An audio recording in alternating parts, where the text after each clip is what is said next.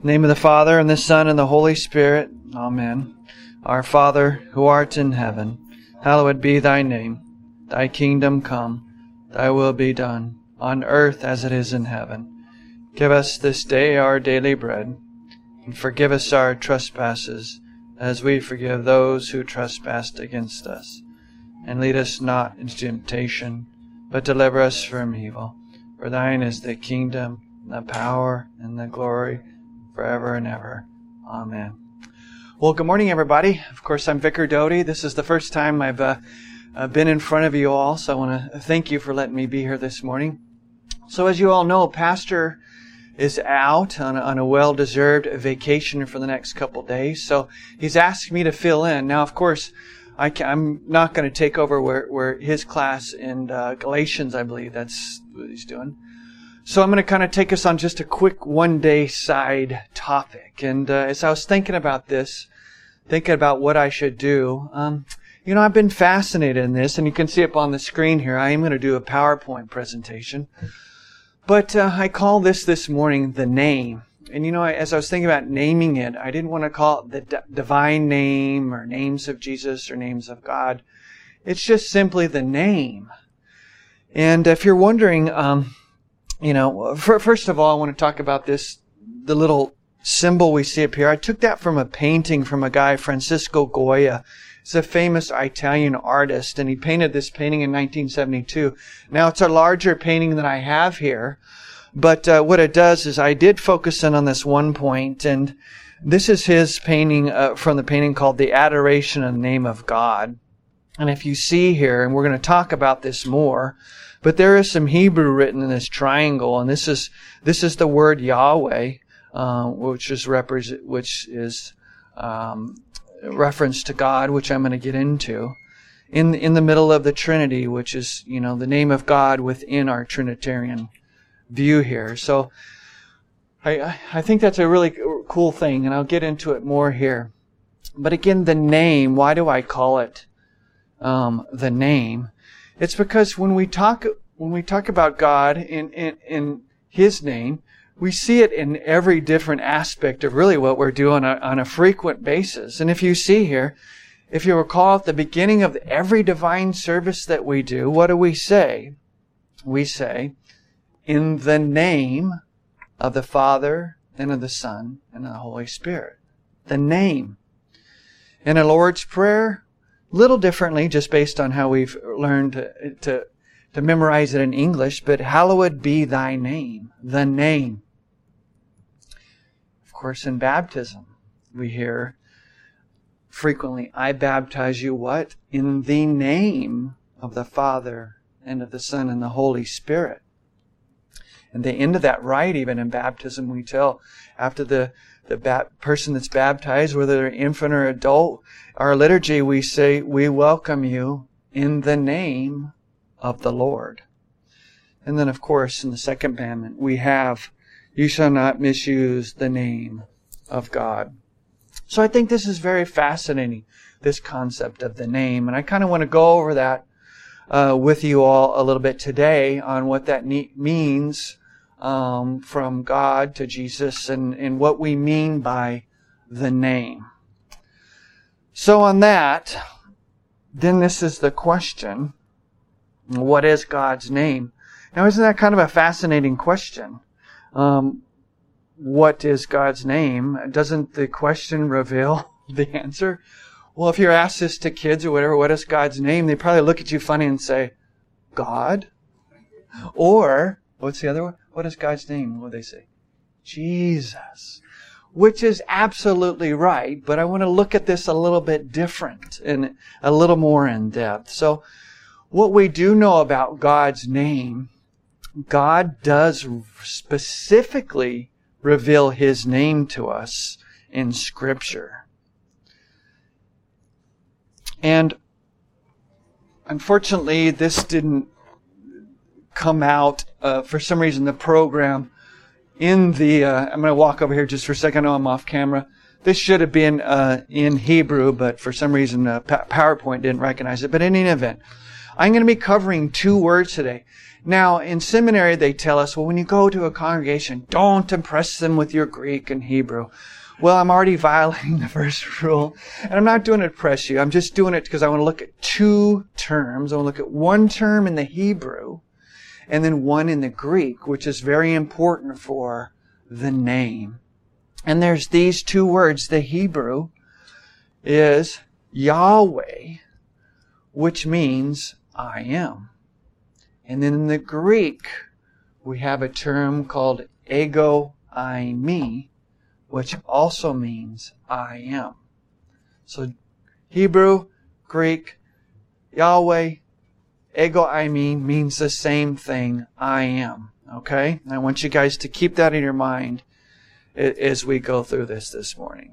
So two important words that have to do with in the name.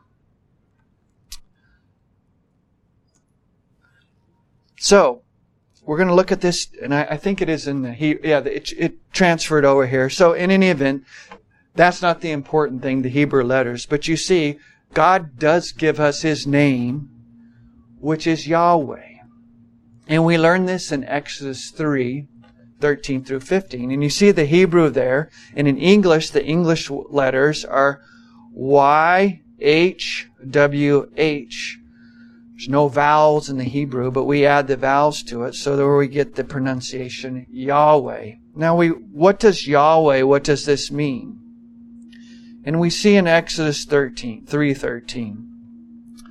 Then Moses said to God, if I come to the people of Israel and say to them, the God of your fathers has sent me to you, and they ask me, what is his name? What shall I say to them? This is very important. God said to Moses, I am who I am. And he said, so this is, say this to the people of Israel, I am has sent me to you. God also said to Moses, say this to the people of Israel, the Lord, the God of your fathers, the God of Abraham, the God of Isaac, and the God of Jacob has sent me to you. This is my name forever. And thus I am to be remembered through all generations. So God gives us His name. It is this I am concept, which is uh, comes through through the pronunci- through this term Yahweh, which means I am. Okay, so we've got the Yahweh here.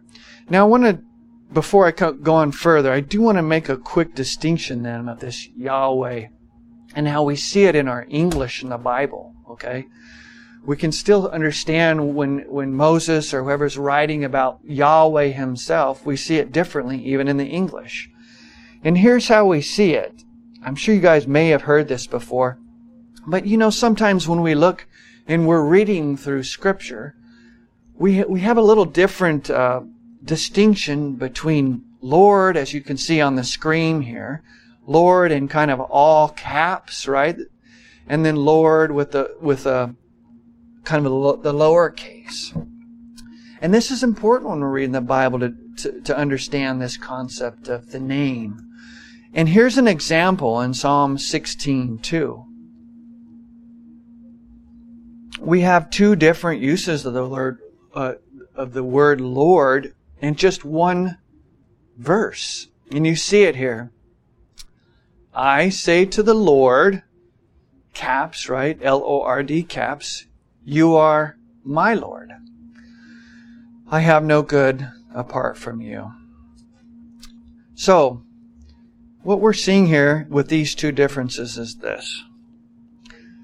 So when we see the Lord with the all caps, this is actually a direct translation from the Hebrew, which is the I am language that I talked about earlier. The Yahweh. So anytime that the, the, the Lord is capitalized in the, in the Old Testament, it's a direct reference to I am Yahweh. This is God's true name, who He is. But when we see the lowercase, we still refer to God as the lowercase Lord in certain in- instances, because that is actually His title. So He's Lord in both His name, Lord Yahweh, and then also Lord, lowercase, in His title. which actually the translation when we it's used in the lowercase is, um, uh, let me move on to this slide. Again, uppercase Lord, the Hebrew name Yahweh, it's not usually translated as a verb, I am, which I am is a verb, but it's a title, Lord. And now I was speaking about the lowercase Lord, which we still refer to God in this lower, because that's His title. We, when the Hebrew word for lowercase Lord, that is head of house, master, king, is translated, it comes into English as this lowercase Lord. Now, the only difference is, is that when it's a lowercase, it's referring to a different Hebrew term. And you guys may have heard that before. It's the term Adonai. So that's another name for God. His two Hebrew names. Yahweh is who He is. I am. Adonai is His job, is His title. Lord. Like master. King. So we've got the two differences there. Any questions on that so far? So we've learned two Hebrew terms now. Yahweh, the I am, and Adonai, which is the lowercase Lord. So now when you're going through your Bible and you see the difference, uh, you you know. And in fact, we go back to this uh, here, Psalm sixteen two. Now that mo- makes more sense. I say to the Lord, I say to Yahweh, I am, you are my Lord, Adonai, you are my King, you are my Master. So you can see how the words can play and still be in the same sentence, but they do have different meanings. And there are two references to our Lord. Okay. The next question is, is then, we've learned about Yahweh, I am. But why? Why does God reveal Himself in this way? What purpose did God reveal His name to us? Why? Well, I'm taking this now out of the uh, portion of the small catechism under the second commandment, where uh, it's it's written, and we see it here under A, God gave His name to us so that we might know who created and redeemed us. And we see this here in these scripture passages. Psalm nineteen, nine sixteen. The Lord, capital Lord, has made Himself known. He has executed judgment. The wicked are snared in the work of their own hands. And again, we see in Isaiah here regarding this God revealing Himself to, to show that He created and redeemed us. Isaiah forty-four. Thus says the Lord, lowercase. Thus says Adonai, the Master, the King, your Redeemer, who formed you in the womb. You guys heard this before? I am the Lord, capital Lord. I am Yahweh, who made all things, who alone stretched out the heavens, who spread out the earth by myself. Another reason. Of course, we've heard this text uh, is very relevant today in terms of um, the issues going on um, with the murder of children and abortion. The Lord who formed you in the womb. Exodus twenty here we also see, I am the Lord, your God, capital Lord, I'm, I am your God who brought you out of the land of Egypt, out of the house of slavery.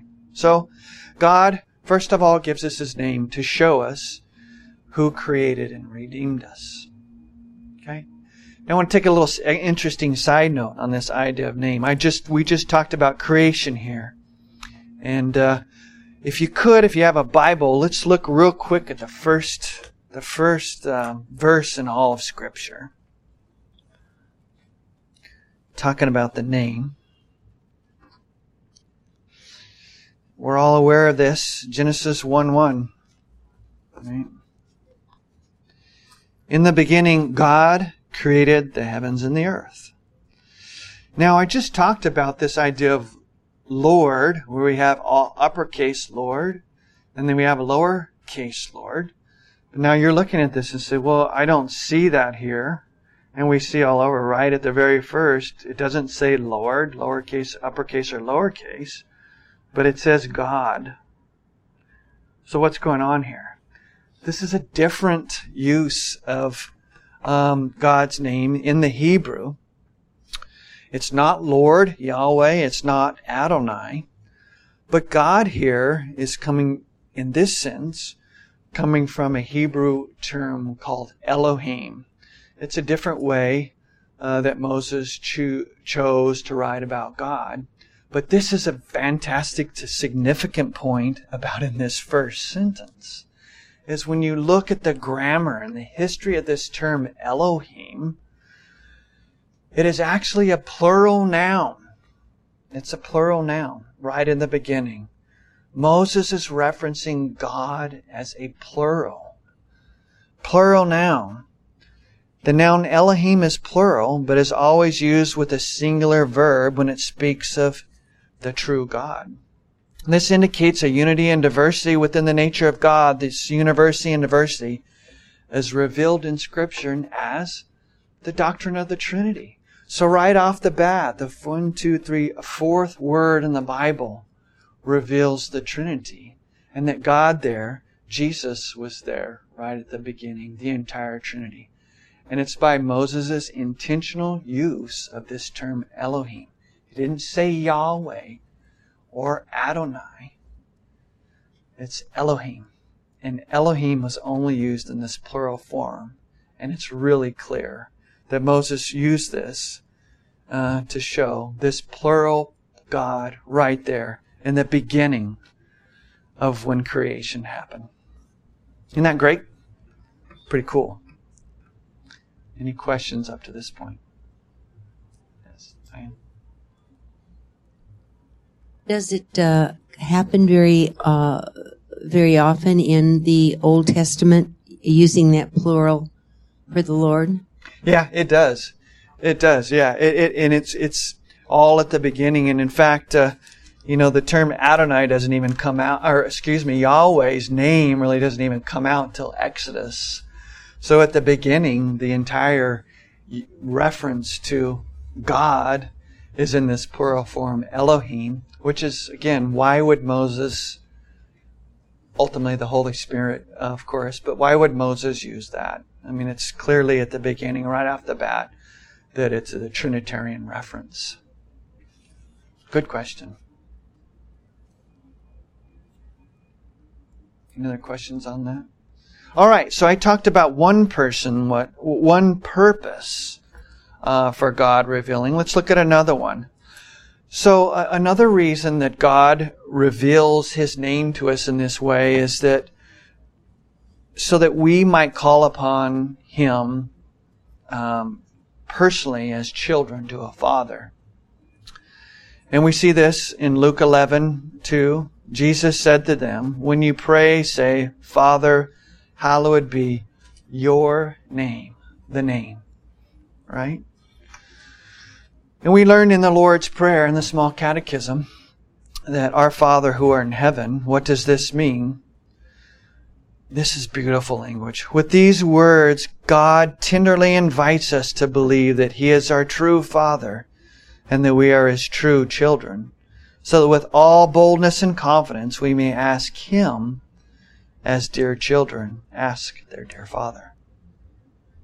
So God gives us His name so that we, we know who He is, that He is our Father, that we can call upon Him for every every everything we need with boldness and confidence.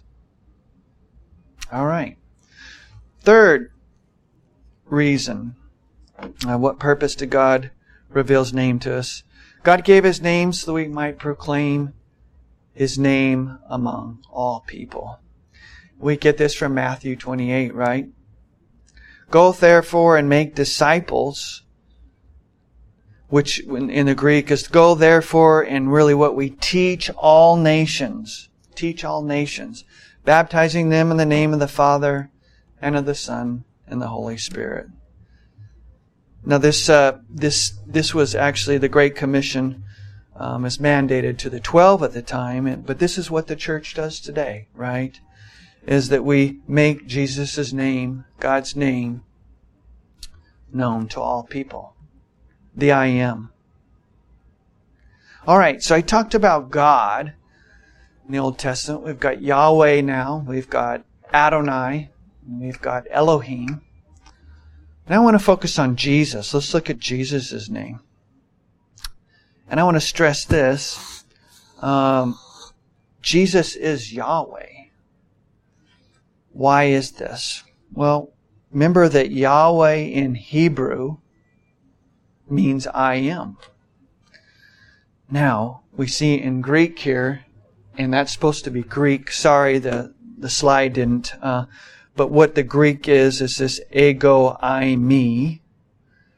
Jesus is ego eimi, which also means I am, the same as Yahweh.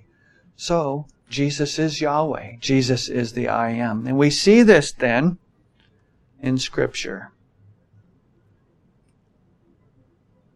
Especially in John. There's other ones, but I'm focusing on John here.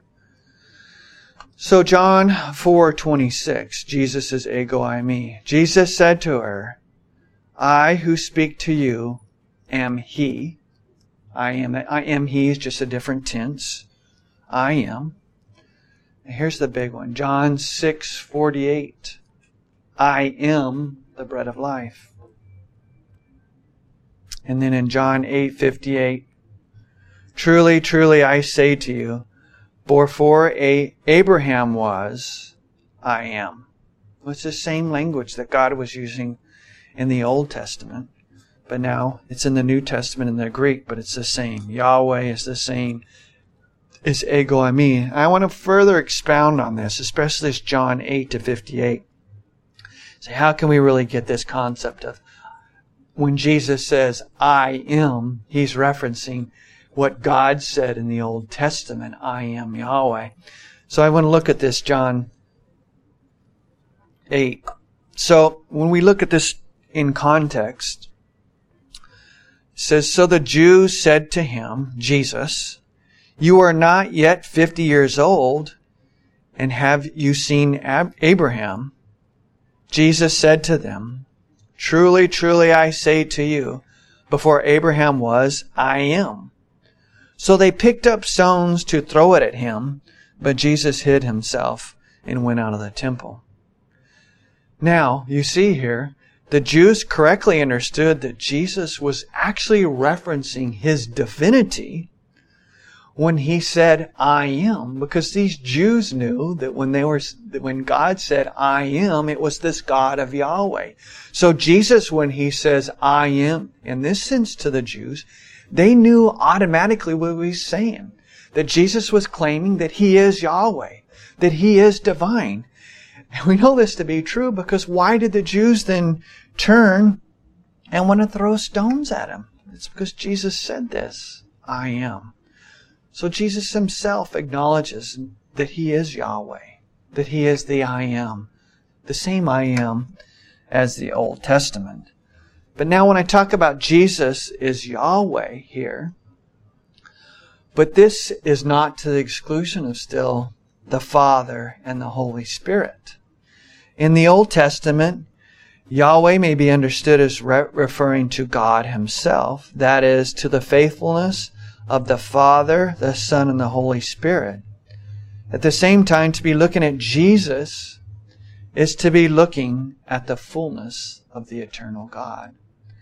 So at all times, we still have to look at this, these names, uh, Yahweh, ego eimi, in the sense that this is an entire look at the Godhead, the Father, the Son, and the Holy Spirit. Any questions up until this point? Do you have any?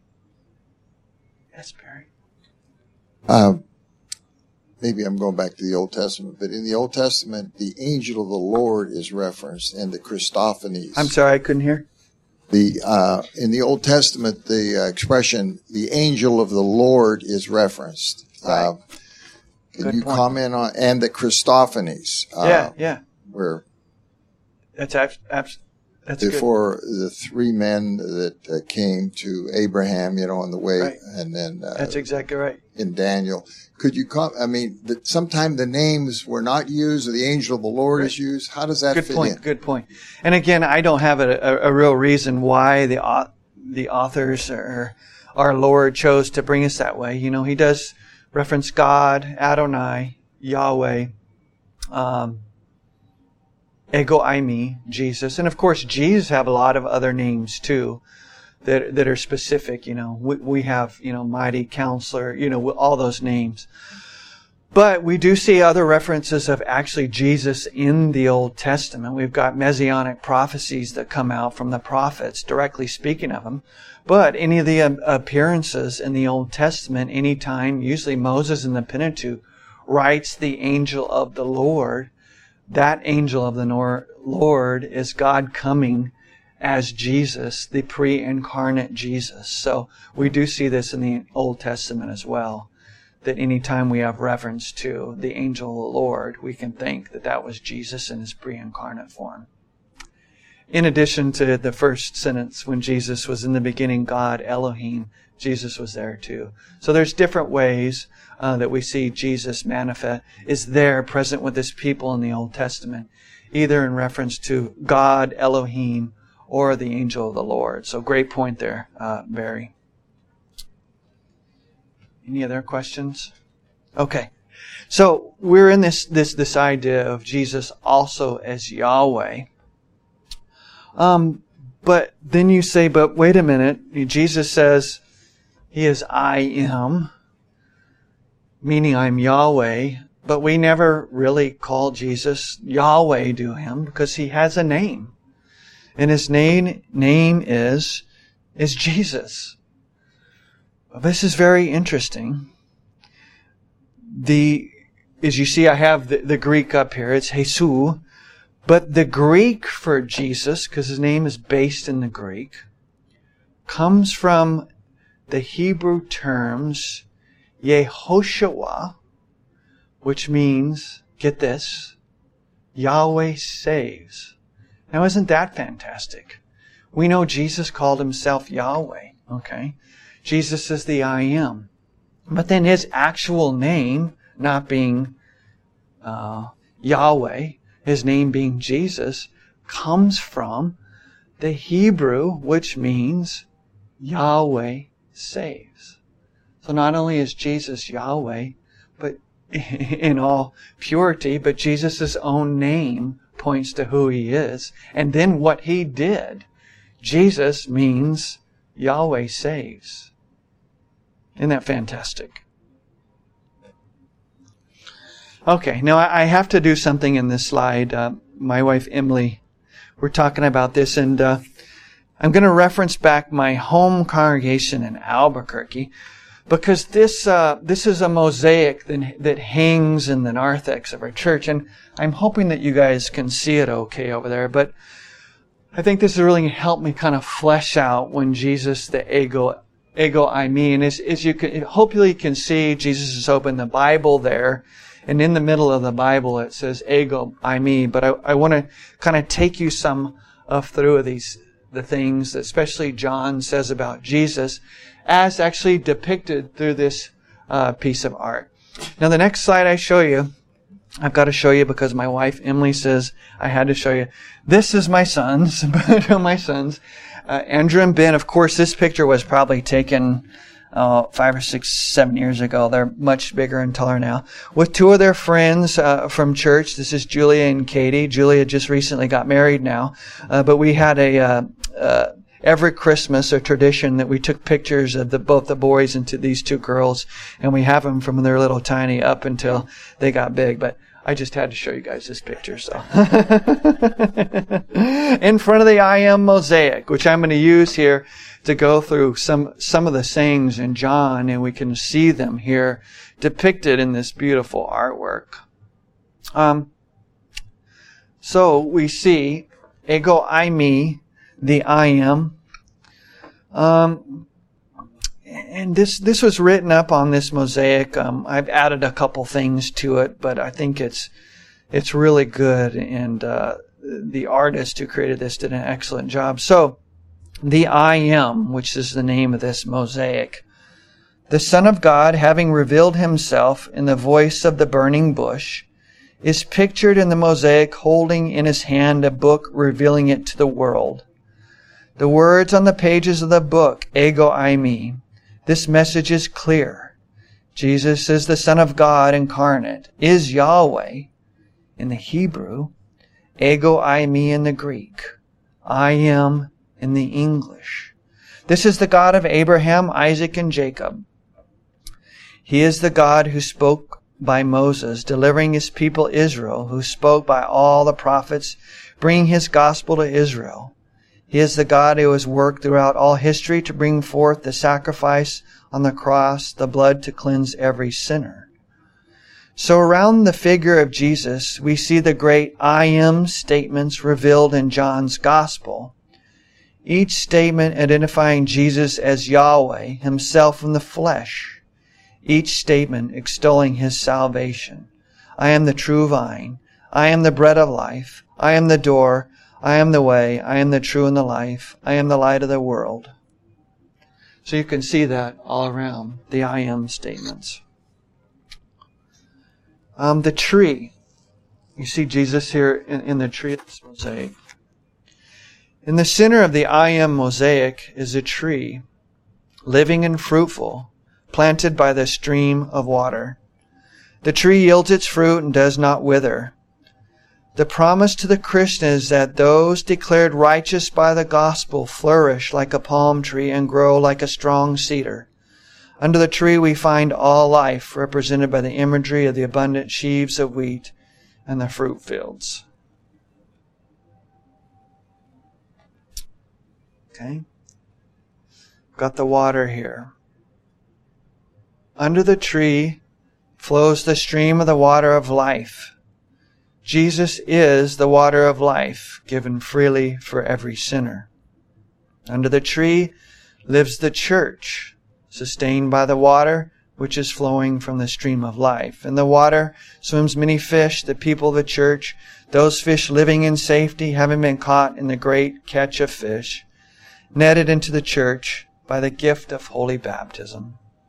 In the early church, Christians were referred to as the little fish, those having been given new birth in the water and word of holy baptism, and who now live every day in baptismal life.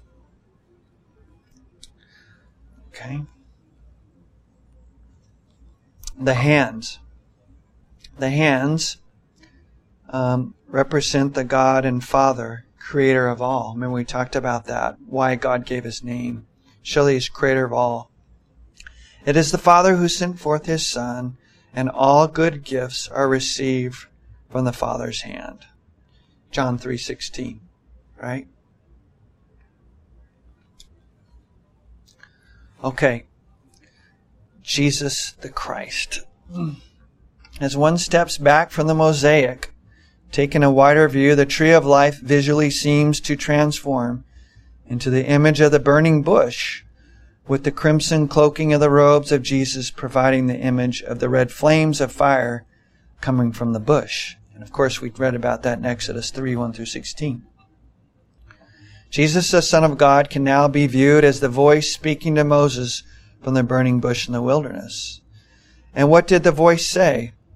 When Moses requested to know the name of the one speaking to him, the voice of God from the flaming bush declares his name. I am. In Hebrew, the language spoken by Moses and the Israelites, the name heard from the bush was Yahweh, which is simply the Hebrew verb I am, which we discussed. Later, the words of Moses, that is the text of Genesis, Exodus, Leviticus, Numbers, and Deuteronomy, are translated into the Greek as ego eimi, which is simply the Greek phrase I am. It is in that Greek language that the texts of the Gospels of Matthew, Mark, Luke, and John were given to the church in Holy Scripture. Isn't that neat? Any questions on that? I thought that did a good job, though, the mosaic. mosaic. I'm kind of talking about what I'm talking about here, the name. Okay. Okay.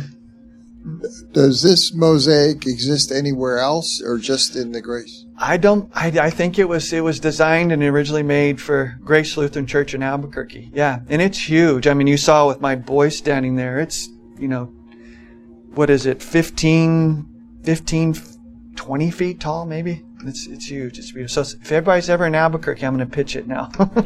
Got to go to my home my my home congregation. Not only to hear the pastor preach, but to see the mosaic. So, so yeah, it does a great depiction, I think, th- this concept of the name. Um, okay, so now we talked about Yahweh, Adonai, Elohim, ego eimi, Jesus, right? And Jesus' name, Jesus itself, means Yahweh saved. Well, I just, here it says Jesus the Christ. So now we've got an additional element. We've got Jesus' name, Yahweh saved, but we call him now Jesus Christ. So then, naturally, that's got to be a name, a reference to Jesus. What does this mean? Jesus Christ. Christ is a Greek word meaning anointed one, which originated from the Hebrew word Messiah. So in Jesus' name, we have Jesus, which means Yahweh saves, and then Christ, which means Messiah. So his name reveals to us that he is Yahweh and he saves, and he is the Messiah, Jesus Christ.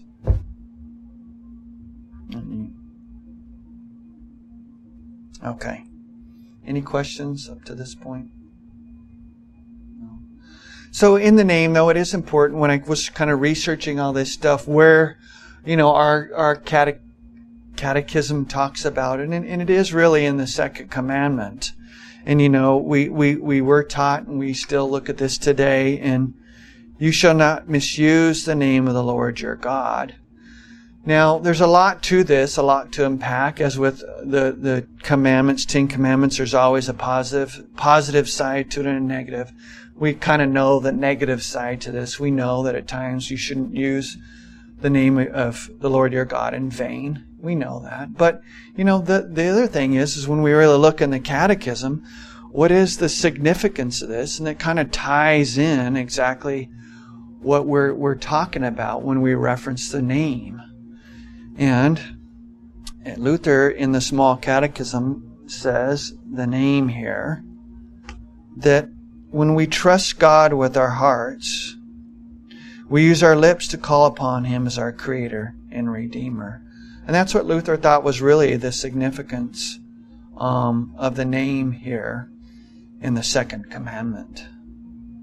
So it's this concept of, again, the name is where God is on our hearts. He's been placed upon us. And now we can use our own lips to call upon him in every Uh, trouble and need, because he is our uh, Creator and Redeemer in the name. Now, so we have it in the Second Commandment, and as I talked about at the beginning, where else do we see it uh, a lot in, in our in in services, and actually when we baptize our children, we see this here, the name. This is um, in the name of the Father, the Son, and of the Holy Spirit. So now looking at the significance of the name, what it is, the, the Yahweh of the Old Testament, the I Am, the the um the name of Adonai, who's Lord, King, Master, the name of Jesus, which means Yahweh saves, Christ, which means the Anointed One, the Messiah. All this is spoken over, spoken over us when we are baptized and placed upon us. And so you can see the significance of this, the name being placed upon us in our baptism. It's this name of Yahweh, the I Am, now is on you. You are. You are the I Am. You are um, a part of, of Jesus' name. You are a part of Jesus saving. It's how he redeemed you. You are a part of the entire name of God, and that now you are a true child of God. You are adopted as sons and daughters. And now you too bear this name. You bear this name of Yahweh, of ego eimi. You bear the name of I Am, showing that you are a redeemed child of God through the name that was placed upon you in your baptism. Any questions on that? No? All right. Also at the beginning, we say it at the beginning of the divine service every Sunday. Notice every time. And the first thing out of the pastor's mouth, in the name of the Father and the Son and the Holy Spirit. Well, I kind of did some research on that, and now there is a new book out that C P H has published. It's kind of an explanation on the liturgy. It just came out at top of the press. I don't have it yet, but I did find some of the pre-stuff that's online on it, and I would like to read uh, through it a bit to show you what this means, this invocation, with uh, when we say that at the beginning of the divine service, what it means. And it really wraps up kind of everything I just talked about. And uh, next time we open the divine service, when you hear in the name, we really get the richness of why we do say this. So, of course, at the beginning of the liturgy and in the invocation, we say, in the name of the Father and of the Son and the Holy Spirit, and cross ourselves, right? This is very, um, this is great here, what is written about this by C P H. Uh, In the name of the Father, and of the Son, and of the Holy Spirit. How many times have we heard those words? And yet, they testify with renewed freshness to our identity as children of God who've been baptized into the death and resurrection of Jesus. Now, wouldn't it be something if God's faithful would remember that every time they heard the words of the invoca- invocation, perhaps tracing the sign of the cross as a visible reminder, as a visible reminder of, of remember of this, that we are renewed freshness to our identity as children of God who've been baptized in the death and resurrection of Jesus. Saint Paul beautifully captures the eternal significance of our baptism into Christ when he writes to the Galatians that as many of you as were baptized into Christ have put on Christ. And when we say that, baptized and put on Christ, it's we put on His name. We talked about. We put on the name of Christ. We put on Christ. We are clothed with His righteousness. Unlike the man in the parable of the wedding feast who had no wedding garment, when we stand before our judge on the last day, we will be clothed and covered, robed in the purity of Christ. Okay? So let's think about that. The last day will be robed. But we don't, we, when we think about the last day, we don't have to fret thinking, you know, on the day of the, that Jesus returns, Jesus will judge. But the scripture, the scripture is clear in Mark.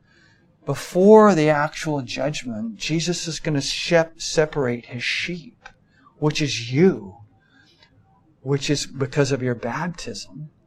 And you see, on the last day, you won't even be judged because you've already been judged.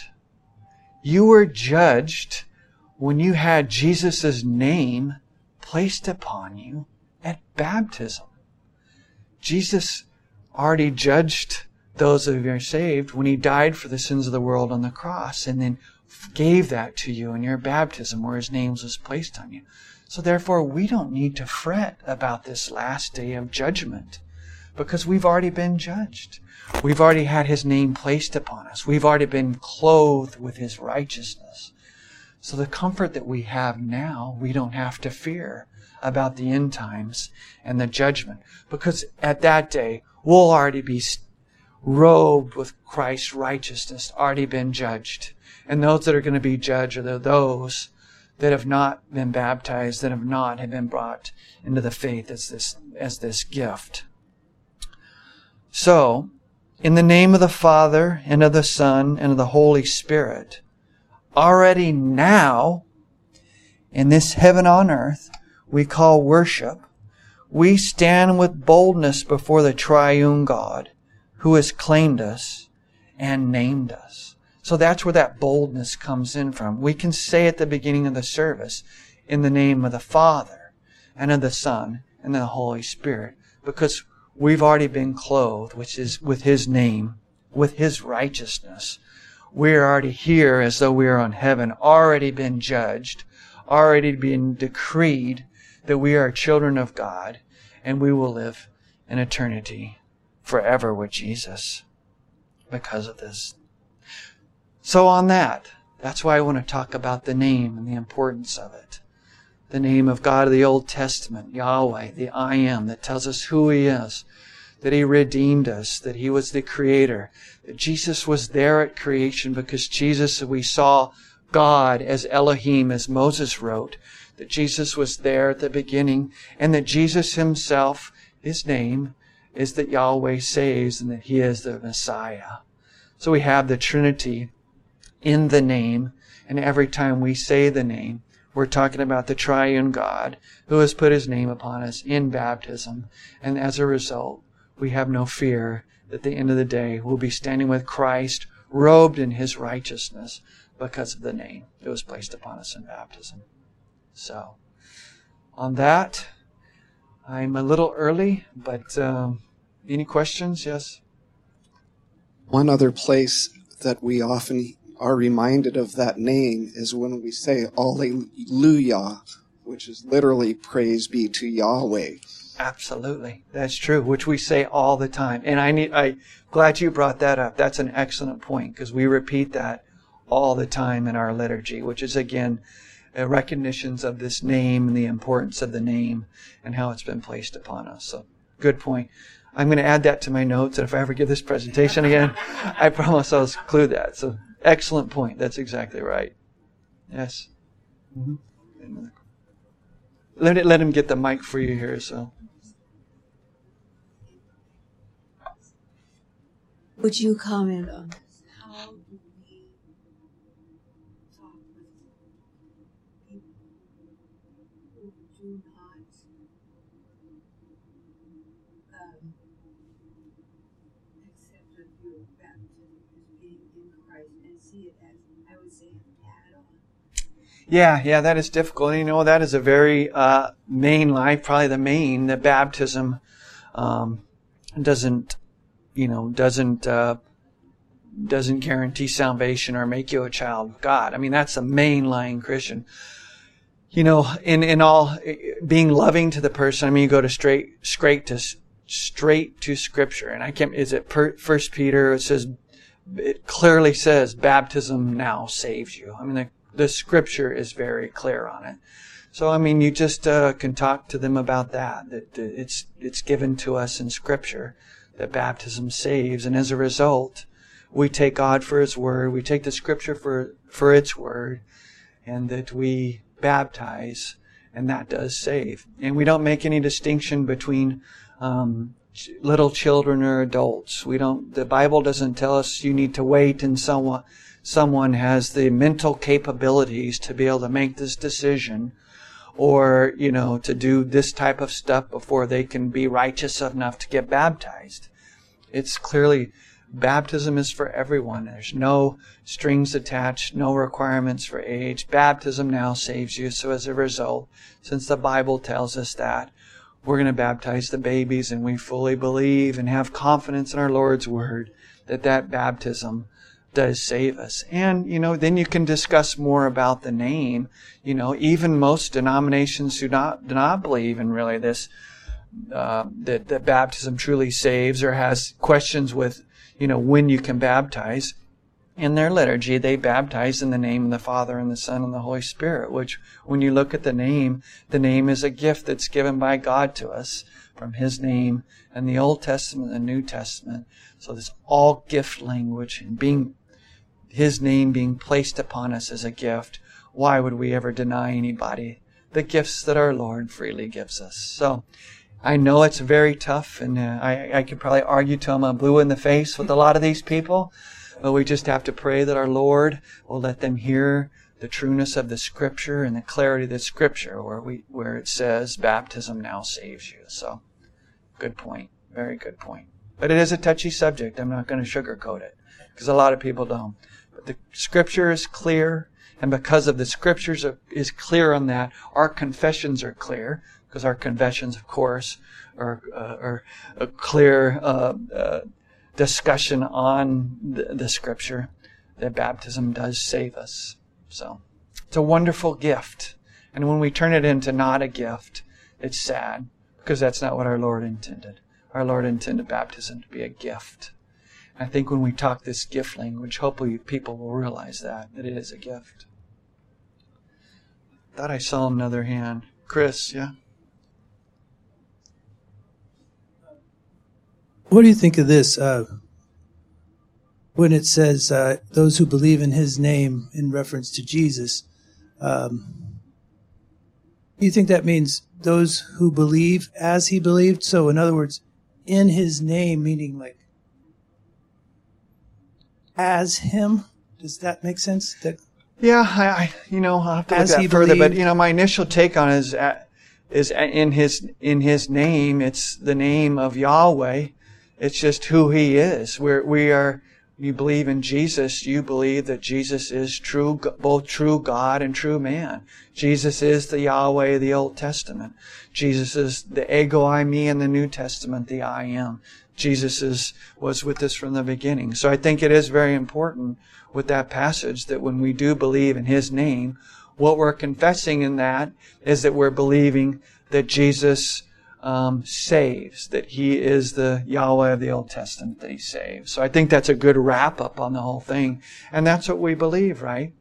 We confess. We believe in the Apostles' Creed.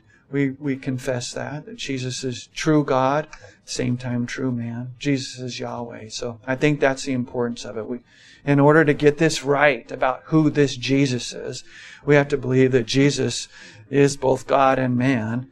And the other part of it is we believe that Jesus died on the cross for the forgiveness of the whole world, and that that's brought personally to us in his means of grace through the Word, through the waters of holy baptism, and through his body and blood and the Lord's Supper, where it's then, this death on the cross for the whole world, is brought directly for you, for you, to you, in the, in the, in the Word and the sacraments. It's beautiful, isn't it? Mm-hmm. Okay. Um, first, first of all, I want to say, I think teaching the Greek and the Hebrew is thing. I'm, I'm sorry. Teaching could... the Greek and the Hebrew is a great okay, thing. So this is very enlightening. I, okay. I, I violated the seminary's rules, but I figured you guys would have compassion on me. um, now, when you're dealing with an adult who was you, what, persuaded against baptism,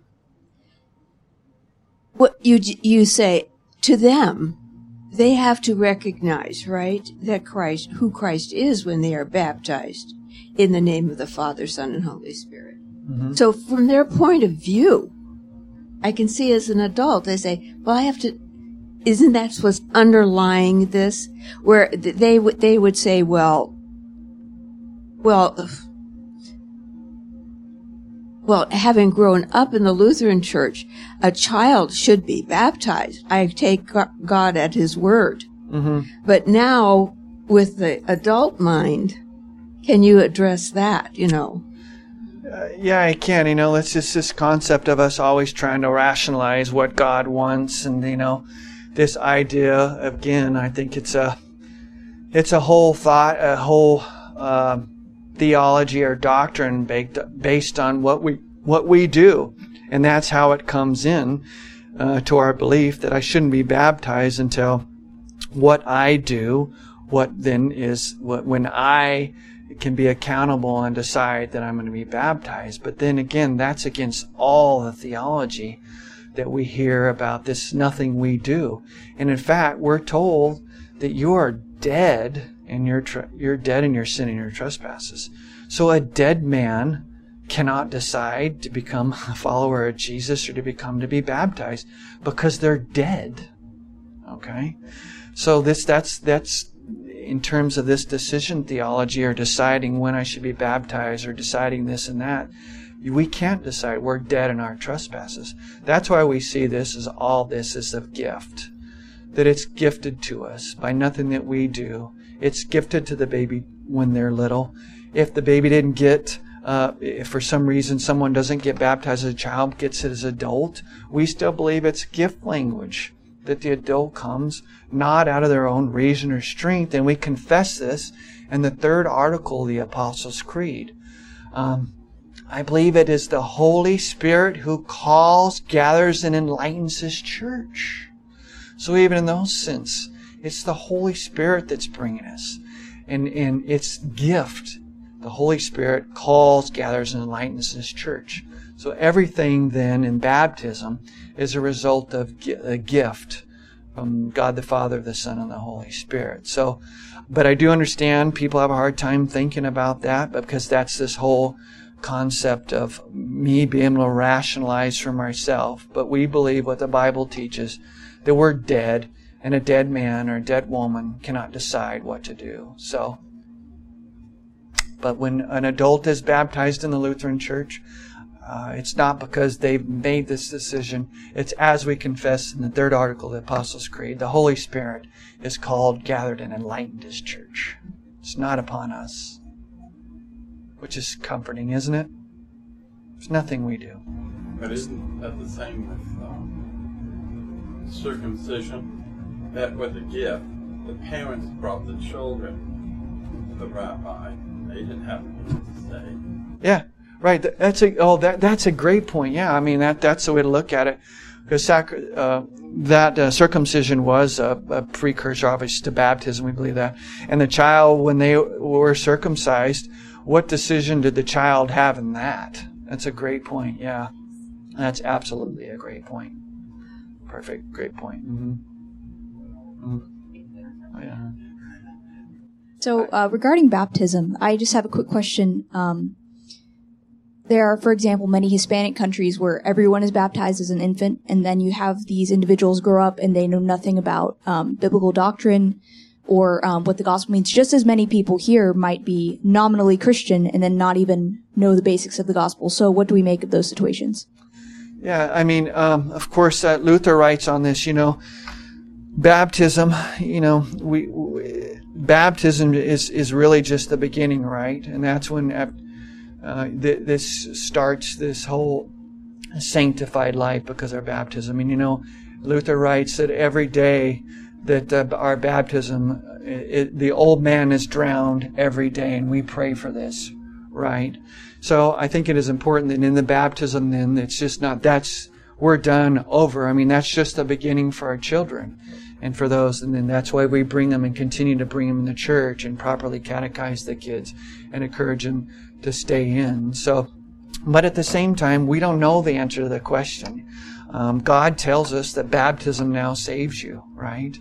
And if you're baptized as a baby, um, and maybe don't go back to church, um, we just have to rest in the promises, in the comfort of the promise He's given us, that baptism now saves us, and assume, you know, that that that those people are ch- children of God and they're going to heaven. So other than what God tells us, I don't know what to think about that. But I do think it's wrong to think, oh, baptism is the pinnacle, and once you're baptized, you don't have to do anything else. No, really, that's the beginning.